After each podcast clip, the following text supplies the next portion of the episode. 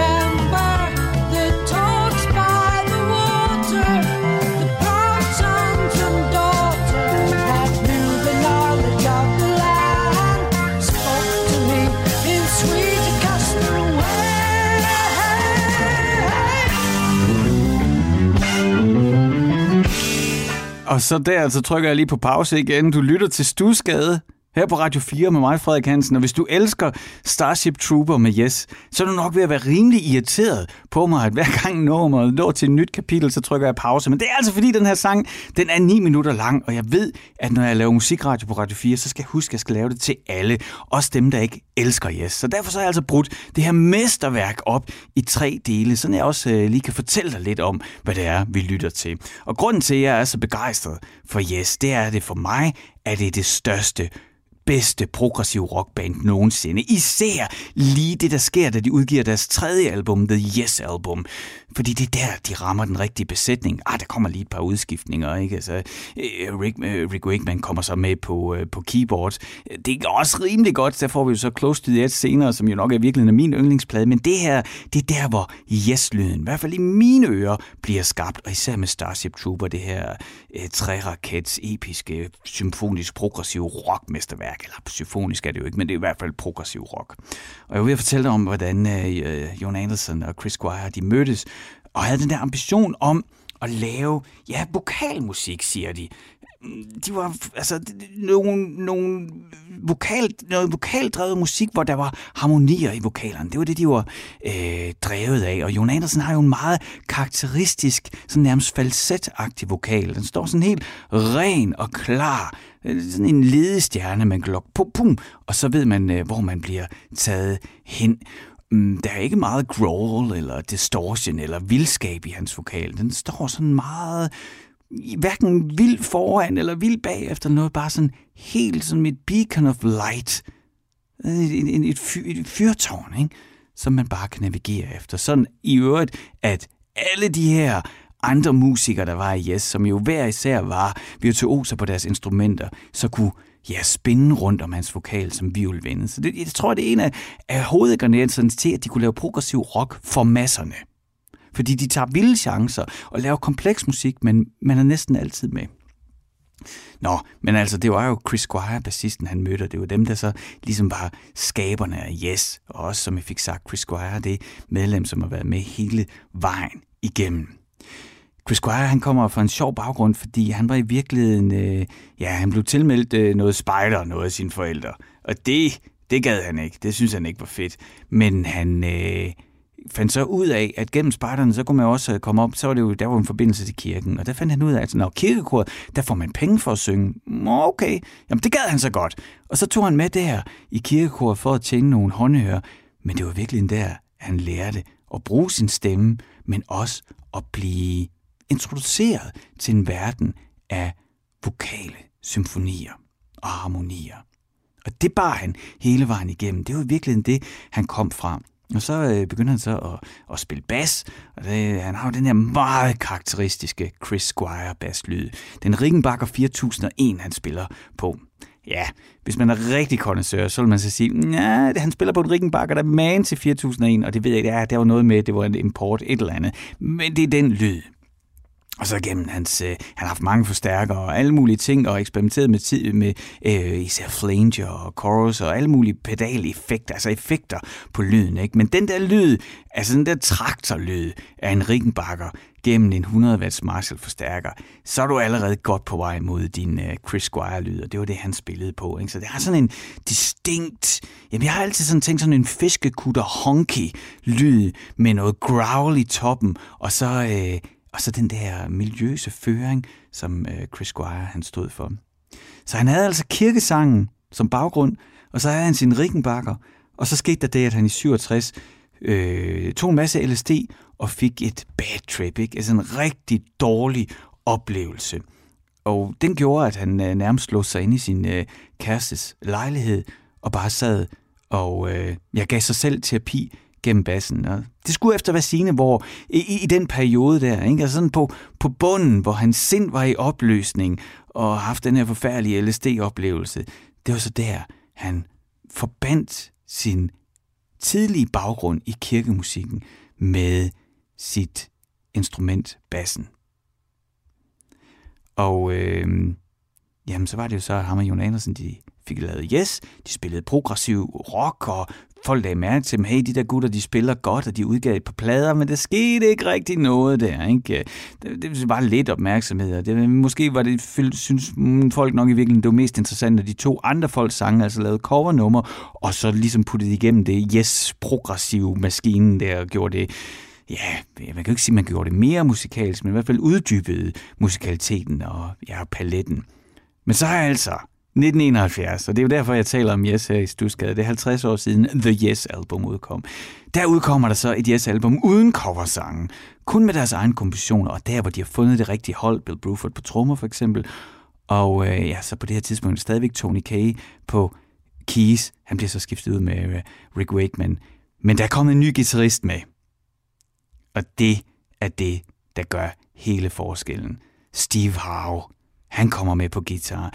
Han er en særlig guitarist med interesse i folkemusik og country, alt hvad der kommer fra rødderne, og stor passion for mærkelige akustiske strengeinstrumenter, han kunne bruge på alle mulige måder. Så lige pludselig så havde de en, en guitarist, som var så nærmest en professortype i, i akustik og, og strengespilning, som så øh, begynder at lave nogle ting på den elektriske guitar. Jeg vil ikke sige ting, man aldrig har hørt før, men i hvert fald ting, man ikke har hørt gjort på den måde før. Steve Howe er var det sidste, var det det element, der manglede for, at Yes kunne blive til det Yes, som jeg elsker.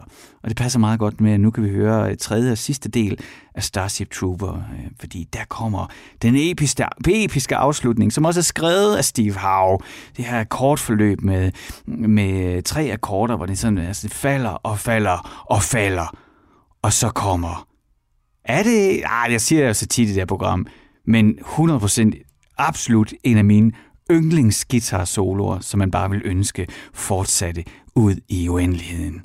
Nu trykker jeg fingeren hen på pauseknappen, og så øh, er vi tilbage i Starship Trooper med Yes 1971.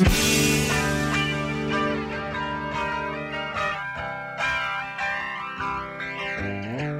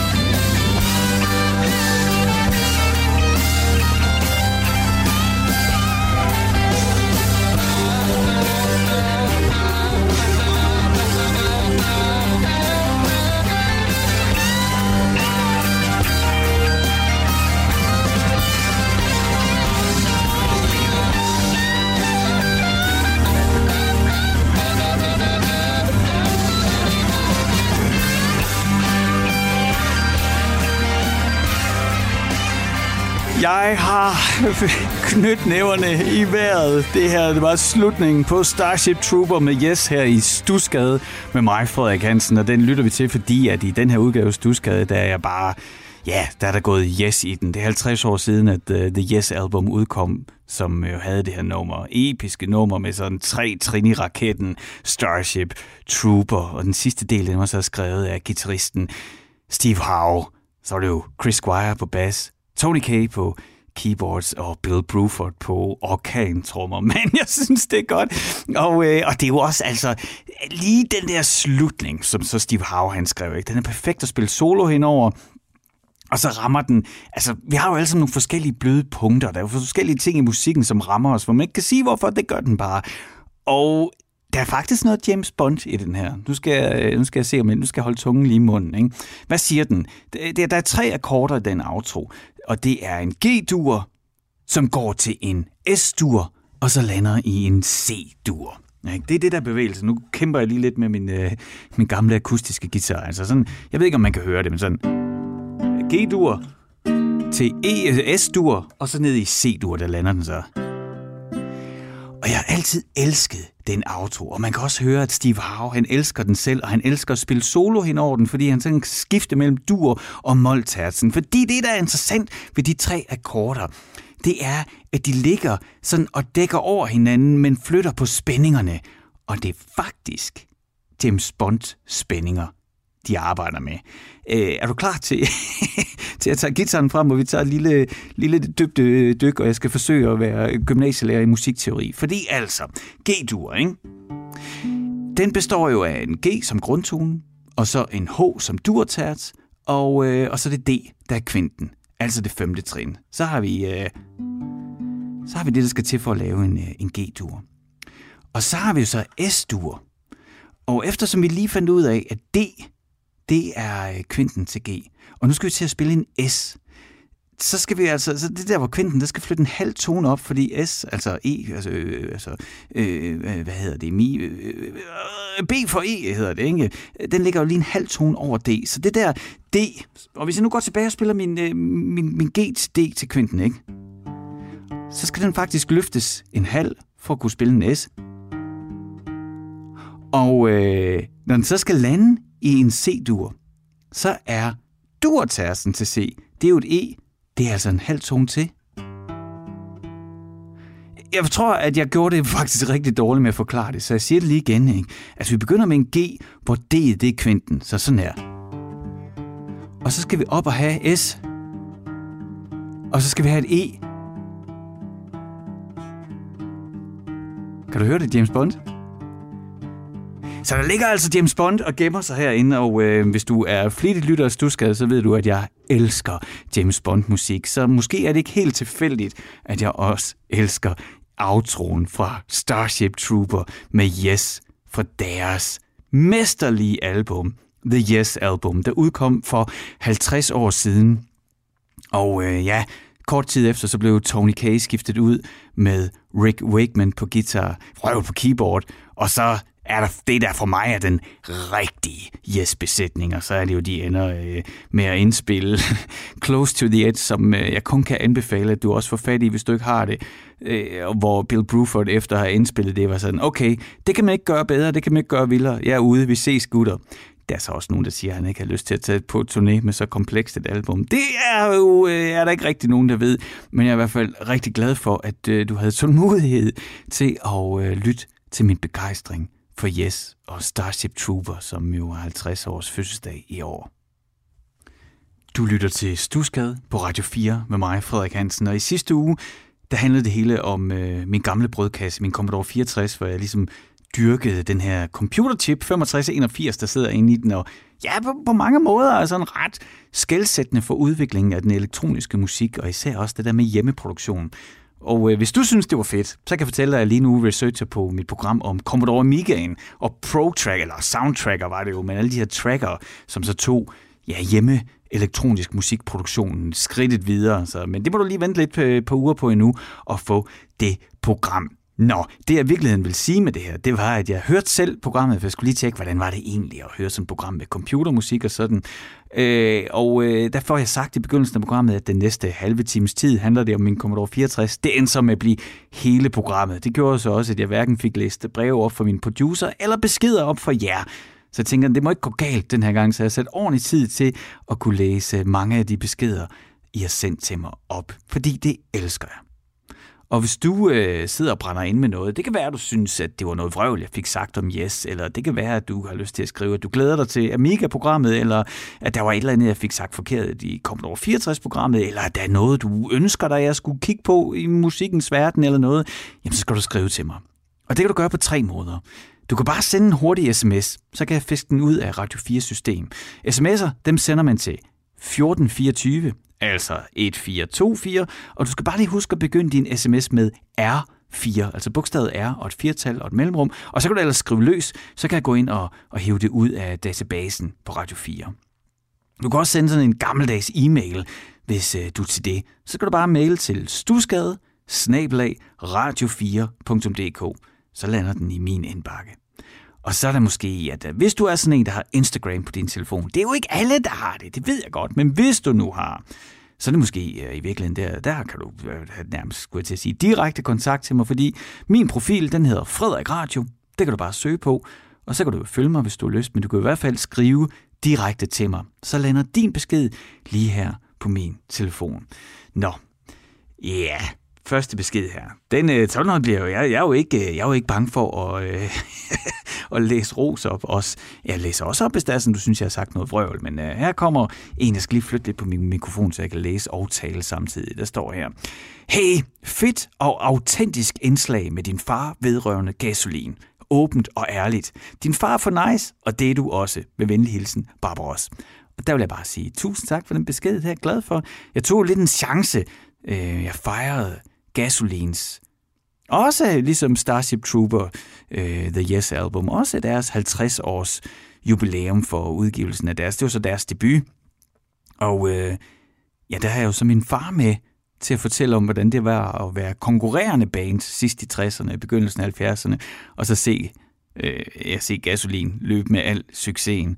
Så øh, hvis det er sådan, du tænker, Nå, det lyder da egentlig meget sjovt, jeg tror faktisk, det bliver et okay program, så kan du jo finde det. Du kan jo altid podcast øh, Stuskade, det kan du gøre der, hvor du normalt henter din podcast, eller så kan du jo også øh, bare gå ind på Radio 4's hjemmeside, radio4.dk, og finde Stuskade derinde. Så kan du finde det indslag, hvor jeg taler med min far om at, ja, ja, tabe til gasolin, var det jo i virkeligheden. Nå, hvad kommer der mere her? Jeg har fået en ny mus, så jeg skal sådan koncentrere mig. Så, øh, så, så, skriver, øh, så skriver Mark her med øh, store bogstaver kun. Frans Beckerli producerede vores band Big Hats. Det er fedt, og jeg er glad for, at du skriver, Mark. Det var garanteret sjov at prøve at arbejde sammen med øh, Frans som producer. Han, øh, han var jo et vildt jazzhoved, så jeg gætter på, at han måske kan tage et band og ja, få dem til at gå ud af nogle stier, de ikke har trådt før. Det kan jeg forestille mig. Så Jørgen Edelbo, han har skrevet her, mens øh, jeg har talt om gasolin, der han skrevet, øh, Gasolin live sådan var min første plade. Rabalderstræde var toppen. Det er ikke lavet bedre siden. Og Jørgen, det er jeg sikker på, at øh, der er mange, der er enige med dig i. Så og igen, tak fordi du skrev. John han skriver her øh, ind på Insta, Jeg elsker Stusgade. Det er så mega hyggeligt og super måde at opdage ny musik på. Perfekt at slutte ugen på, og fedt at høre den gamle i dag. Så det er jeg bare glad for, at I skrev det her, og så kan man sige, hvorfor sidder du lidt så ros op til dig selv? Jo, det er fordi, for det første, det kan jeg godt lide, men for det andet så er jeg også glad for, at øh, mit eksperiment med at tage min far i studiet og lade ham tale om dengang, hvor han tabte konkurrencen til gasolin, at, øh, at der var så mange, der var begejstrede for det. Nå, så er der en anden ven af programmet. Han har skrevet en længere besked, så nu skal jeg koncentrere mig mm, om, at jeg skal læse op her. Det er prins Nitram. Ham kan du, øh, han har været gæst her i kælderen, så du kan finde programmet med ham, hvis du roder i podcastarkivet. Men han har så skrevet øh, til mig i den her uge. Han skriver, Jeg skriver til dig nu, for at viderebringe en hilsen til folket for selveste døden, som takker for al opmærksomhed i forbindelse med coronapandemien. Ja, med en popsang om dødsangst. For selvom det ikke er noget, vi ellers går og taler højt om, så er døden blevet vældig populær her under pandemien. Aldrig har den haft en så central plads i vores hverdag som i denne tid. Men hvordan har vi det så med det? Og hvordan kan det være, at vi vælger at opfatte det som et tabu, når det i virkeligheden er en af de få ting, som vi alle har til fælles. Vi skal alle sammen dø, og det er nogle af de spørgsmål, som jeg stiller i den her sang. Og så har prins Nitram simpelthen sendt en sang med, så øh, den spiller jeg dig nu. Hvordan har du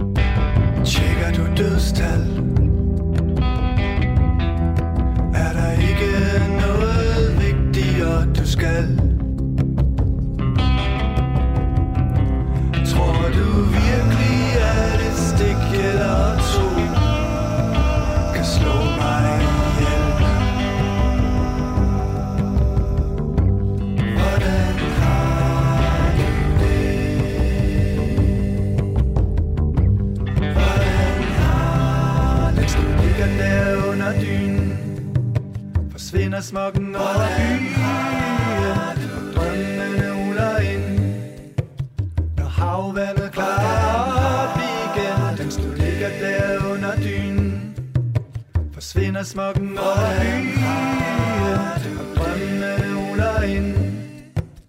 Når havvandet klarer op igen. Må jeg holde din hånd? Eller frygter du de andres dom?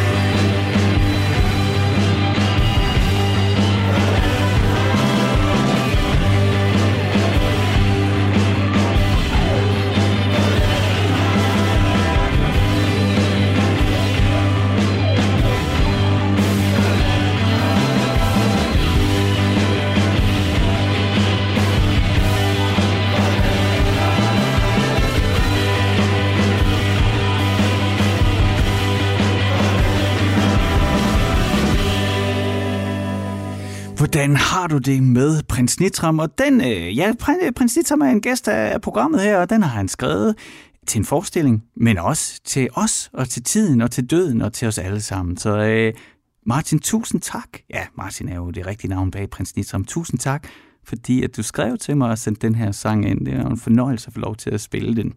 Og jeg er i gang med at læse beskeder op fra jer lytter lige nu, fordi sidste uge, der gik jeg helt amok i min Commodore 64 og fik ikke læst den eneste besked op, så jeg har altså samlet lidt til pulje.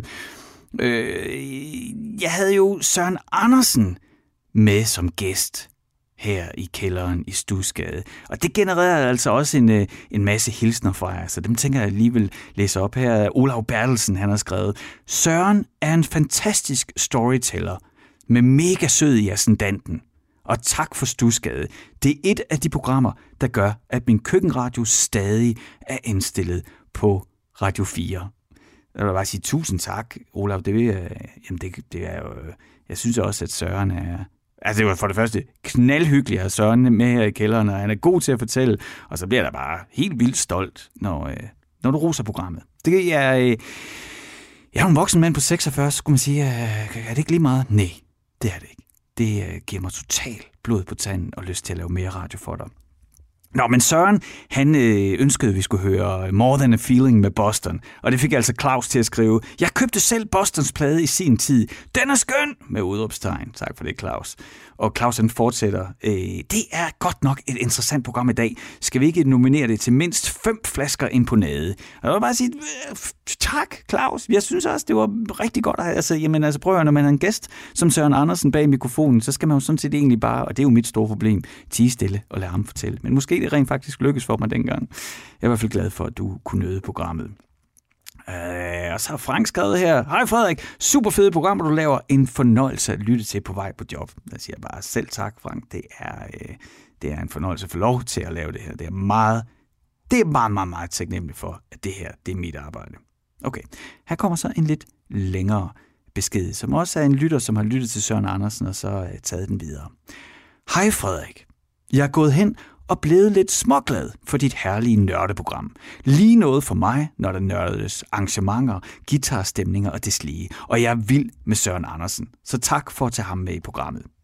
Jeg sad pludselig og kom til at tænke på, at jeg i start 90'erne, i hvert fald deromkring, faldt for et københavnsk band, der kaldte sig Giganti. De spillede en form for hård metal, grænsende til dødsmetal, men også ret melodisk velproducerede fede riffs, og så med indiske instrumenter og endda en didgeridoo med et virkelig godt resultat. Jeg kender ikke bandets medlemmer særlig godt, men jeg ved, at de var ret populære i den københavnske undergrund. Jeg ved også, at et af medlemmerne var ret karismatisk, en rasende dygtig musiker. Faktisk slår hele bandet mig som dygtige musikere. Kunne det ikke være noget for dig at snuse lidt rundt i? Og Bjarne, det har jeg selvfølgelig gjort. Bjarne, først tusind tak, fordi du skriver. Jeg kendte ikke Giganti, så det var fedt for mig at dykke ned i et band, som var nyt for mig, og øh, som jeg bare må give det ret i, de der gutter, de spillede fedt, og så med de der indiske instrumenter og inspirationer hen over tung metal. Det, øh, det har været en stor fornøjelse for mig at lytte til den her uge, og derfor vil jeg selvfølgelig også øh, dele det med alle jer, der lytter til Stusgade.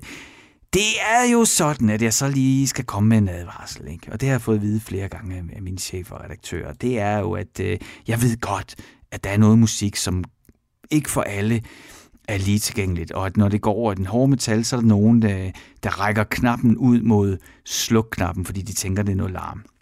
Jeg har taget et øh, gigantinummer, som jeg synes øh, lød rigtig fedt, og så har jeg klippet nogle uddrag ud af det, sådan at I alle sammen kan få en fornemmelse af, hvad det var, det band det kunne, uden at I skal lytte til det i 9 minutter. Og øh, det er jo også en opfordring til at øh, ja, så finde øh, en plade med Giganti, hvis der er sådan, du tænker, det der, det lød sgu fedt, det skal jeg finde ud af, hvem det var.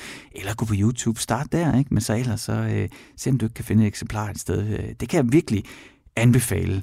Og det er jeg sikker på, at Bjarne også kan, for det var ham, der skrev og sagde, Frederik, tjek lige Gigandi ud.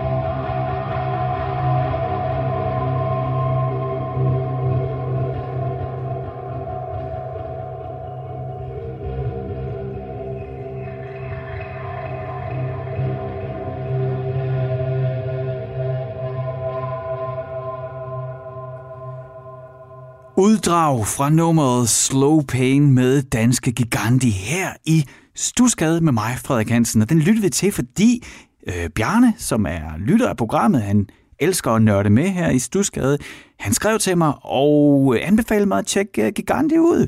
Og det er jeg simpelthen så glad for, du gjorde. Bjarne, det var fantastisk også, at jeg kunne få lov til at dele det med alle sammen. Så det er selvfølgelig lidt hård musik, hvis man ikke er vant til det. Jeg kan godt, øh, jeg synes, at de ligger lige på den rigtige side til, at, at jeg synes, det er fedt. Og hvis du sidder og tænker derude, hey, jeg har da også noget, jeg vil dele med Frederik. Jeg vil også skrive til ham. Jamen prøv at det er så let. Du kan bare enten sende en sms. Send en sms til 1424. Husk at begynde den med R4 mellemrum, og så skriv løs. Du kan sende en e-mail til stusgade radio4.dk, eller du kan finde mig på Instagram. Derinde hedder jeg Frederik Radio i et ord. Og så kan du følge mig, men du kan mest alt, du kan skrive direkte til mig, og så lander din besked lige her hos mig. Nå, jeg er i gang med at læse en masse beskeder op fra jer. Det er, ja, det nyder jeg. Øh, og øh, der er altså også øh, en her, som har lyttet med, da jeg, øh, ja, jeg lavede jo et program om min Commodore 64. Og det øh, fik Allan til tasterne. Han skriver, jeg har lige lyttet til din udsendelse om Commodore 64. Og jeg ved godt, at du har som koncept i dine udsendelser musikken, der præget os. Men da du spillede Merry Christmas, Mr. Lawrence, så tænkte jeg umiddelbart Sakamoto. Og Allan, det er du fuldstændig ret i. Og jeg var tilbage og lytte på den der udsendelse, jeg lavede Commodore 64, hvor jeg talte alt for meget om den computer, men jeg fik jo aldrig nogensinde fortalt, hvem der var den rigtige komponist bag Merry Christmas, Mr. Lawrence. Og det er jo, som du siger, Sakamoto. Altså, når man læser hans fornavn, så hvis man læser det ordret op, ikke, så, så er det sådan Ryuichi. Men så gik jeg jo på YouTube for at finde ud af, hvordan udtaler man egentlig det her på japansk. Og øh, nu skal jeg prøve Juchi Sakamoto. Jeg gjorde det sikkert forkert. Jeg øvede mig det var, øh, jeg fejlede alligevel. Nå. Men Allan han skriver videre. Hvordan kunne jeg vide, at det var Sakamoto? Jo, god musik og enkle temaer glemmer vi aldrig. Men hvordan lærte jeg så at lytte til Sakamoto, spørger Allan retorisk. Dygtige pladepusher kan finde alt frem. Men nej, min umiddelbare tanke var, noget musik bragte jeg til mig selv. Jeg valgte selv en ny oplevelse. Jeg lyttede nemlig til Cure, og Robert Smith indspillede en plade med Sushi og Steven Severin, og at min pladepusher præsenterede mig for Sylvian i stedet for Severin, var kun en fejl. Men der lærte jeg så New Age musik at kende. Ej, det synes jeg er sjovt, ikke? Så Allan har været nede, og jeg skal have Steven Severin, og så får han Sylvian i stedet for. og så er han lige pludselig en New Age-plade rigere. Nå, men der lærte jeg så New Age musik at kende, skriver Allan. Japan, Philip Glass, Jan Ackermann osv. Jeg forfulgte det, som jeg aldrig har forfulgt jazz, selvom det også er udsprunget af blues ligesom rock. Men stilen og musikken appellerede til mig, og på den måde, der fandt Allan altså Sakamoto. Og hele hans pointe er, at ja, musikken der er formet, og så vi bliver udsat for, men altså, Allan slutter af med at skrive, nogle gange er vi selv skyld i, hvad vi lytter til. Og Allan, prøv lige at høre, en forrygende dejlig besked og øh, åbne på sin telefon og læse. Den er jeg simpelthen så glad for. Du er fuldstændig ret. Og øh, hvis man tænder for stusgade og hører noget musik her, man heller ikke har hørt før, jamen så er man jo også selv skyld i det. Nå, hvad siger tiden? Jeg har det med at ævle. Ved du hvad, øh, hvis du følger med ind på Instagram, så er der en musikquiz, som min producer Isa, hun laver hver uge.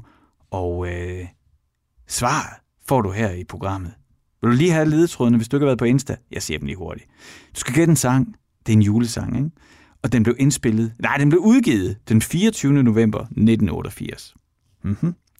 Så kommer her næste ledetråd. Sangen var ifølge Koda den mest spillede julesang på dansk radio i perioden 2008 og 2012. Den mest spillede julesang, så tænker man jo øh, sikkert Last Christmas eller sådan noget, man ikke kan undgå. Men gruppen tjener ikke ret mange penge på royalties på grund af en kendt sample. Så ved jeg godt, hvad det er for en sang, I så tænker på. Det gør du sikkert også. Og så indeholder den øh, den julede sætning. Gå så tilbage for helvede, råbte stodderen hæst. Ved du, hvad det er? Isa slutter af med at sige, sangen er blevet kaldt en satirisk julesang. Det er selvfølgelig, øh, det er jul, det er cool. Med MC Ejner, som får lov til at lukke første time af Stusgade ned. Det er jul, det er cool, det er nu man hygger sig bedst. Det er julebal i Nisseland, familiernes fest. Med fornøjet glimt i øjet trækker folk i vintertøjet Til den årlige folkevandring op og ned ad strøget. Der bliver handlet pakket ind, og der bliver købt og solgt. Tøst, det snot i næsen, det er pisse koldt Det er vinter, man forventer vel lidt kulde og sne. Men det er da klart, at sådan en sag må komme bag på DSB Intet vrøvler, de forsvoret, det er det helt sikre på Men ved den første rim på sporet, går møllen i stå. Folk de triver skiller ud og ser på deres uger Og sparker efter invalide, ynkelige duer. Der er intet man kan gøre, de sure buschauffører gør det svært at praktisere Julehumør, ryk så tilbage for helvede, råber støderen hest Men det er jul, det er cool, det er nu man hygger sig bedst.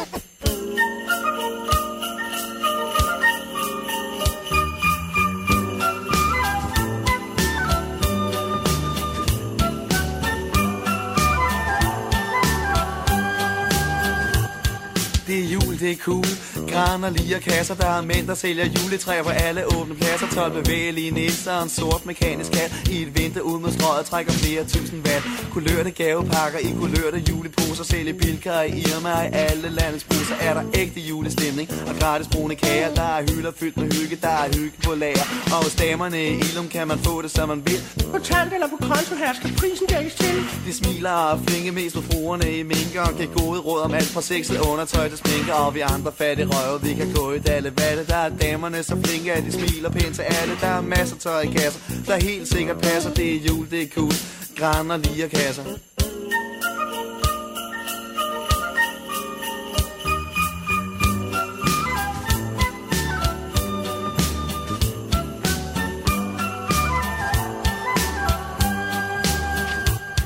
Det er jul, det er cool. Kig dig lidt omkring. 15.000 mennesker i magasin. De har våde lædersko, de har halseklæder på, de har overfrakker, gavepakker, masser de skal nå, men de hygger sig. Selvfølgelig gør de det. Plastikstjerner, plastikgræn og plastiksne sætter stemning i systemer. Det er så nemt og nul problemer. Køb blot julestuens julesæt med fire fine cremer eller sukkerkrukker, pyntedukker, der ganske smukt og søde sæt med proptrækker, glas og øl og lukker fra en skjul højtalerinstallation Et barn er født i Bethlehem. Jeg hammer dog version i traditionsbundne folk I traditionernes land. Så vi hygger os lige så vildt vi kan. Og særligt uundværligt Det er magasin. Det er jul, det er cool Kig dig lidt omkring.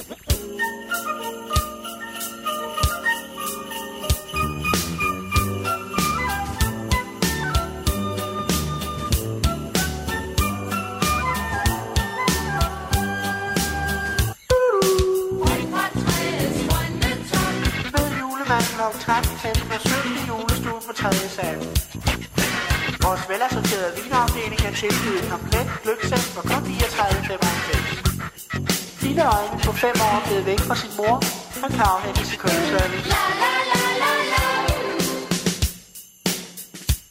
Jamen du godeste allerede. Jul det er cool, sikkert tiden den går. Der er intet lavet om siden sidste år. Det er de samme ting vi spiser Det er de samme ting vi laver. De samme ting i tv De samme julegaver Samme pengeproblemer. Det er dyrt og hårdt. Udelukkende overtrukne kontokort. Overflod af frokost med familie og med venner. Samvittigheden klares med en ulandskalender Det er julefrokosttid Traditionsspilleri Sprutekørsel, utroskab og madsvineri. Vi har prøvet det før Vi ved præcis hvad der sker. Slankekur i januar. Alt det der. Det er slid men der er lang tid til næste år. Det er jul, det er cool Sikke tiden den går.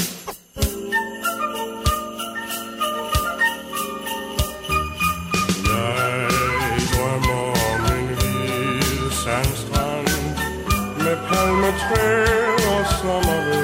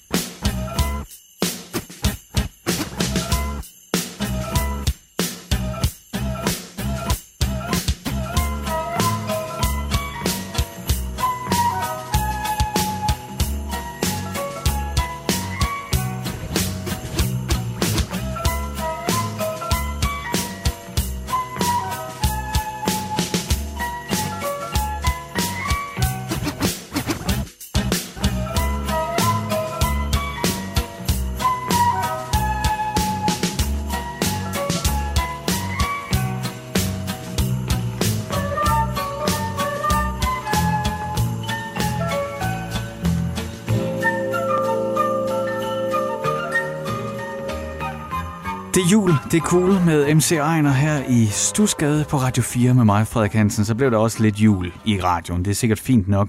Det var jo svaret på den her uges musikquiz, som min producer Isa har lavet. Den kan du følge ind på Instagram. Det er bare at søge på Frederik Radio, så kan du følge mig, og så kan du også øh, være med i musikquizzen. Jeg kan simpelthen ikke lytte til den sang, uden at tænke på, at øh, Pike, Nikolaj Pike og alle de andre ikke får en krone, fordi de har taget den her Slaybale sample uden at få lov. Nå, nu skal jeg holde en kort pause, så er jeg tilbage igen her i kælderen, men med en gæst. Det er Stine Klingsten, der kommer ned og fortæller. Men nu er der nyheder her på Radio 4.